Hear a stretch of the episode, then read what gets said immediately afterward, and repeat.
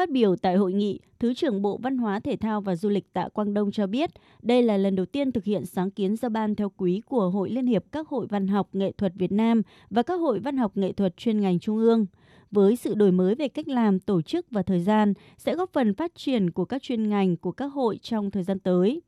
Cuộc giao ban này là một cái việc mà sự trao đổi ý kiến ờ, rất là bổ ích giữa các ờ, hội chuyên ngành và ờ, các cơ quan quản lý nhà nước, các bộ ban ngành Ờ, khác nhau thì nó sẽ giúp ích được rất là nhiều trong việc ờ, phát triển ờ, của các chuyên ngành của các hội.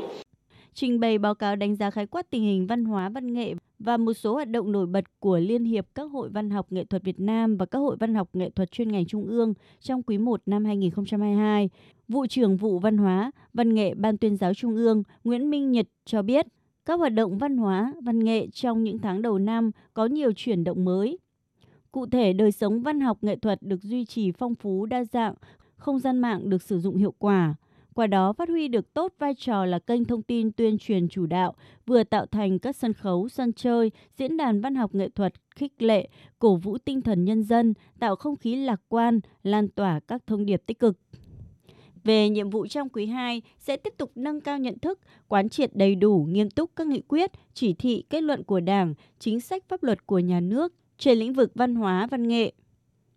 tăng cường phối hợp với các cơ quan quản lý nhà nước, hoàn thiện các thủ tục theo yêu cầu để đề án hỗ trợ sáng tạo văn hóa nghệ thuật giai đoạn 2021-2025 có hiệu lực thi hành. Tập trung xây dựng kế hoạch vận động hội viên hưởng ứng, tham gia tích cực cuộc vận động sáng tác, quảng bá tác phẩm về đề tài thông tin đối ngoại, bảo vệ nền tảng tư tưởng của Đảng, học tập và làm theo tư tưởng đạo đức phong cách Hồ Chí Minh tổ chức tốt các hoạt động hưởng ứng tuyên truyền các ngày lễ lớn của đất nước, vụ trưởng vụ văn hóa, văn nghệ Ban tuyên giáo Trung ương Nguyễn Minh Nhật nêu rõ. Từng bước đổi mới mô hình phương thức hoạt động các hội, khơi dậy mọi tiềm năng, nâng cao chất lượng và hiệu quả hoạt động của các hội theo hướng chuyên nghiệp hiệu quả. Tiếp tục phát huy vai trò tiên phong gương mẫu của đội ngũ văn nghệ sĩ, tăng cường tiếng nói phản biện xã hội, tham gia tích cực cùng các bộ ngành liên quan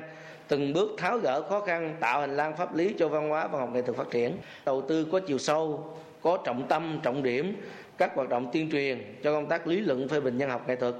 tăng cường bảo vệ nền tảng tư tưởng của đảng, phản bác các thông tin quan điểm sai trái của các thế lực thù địch.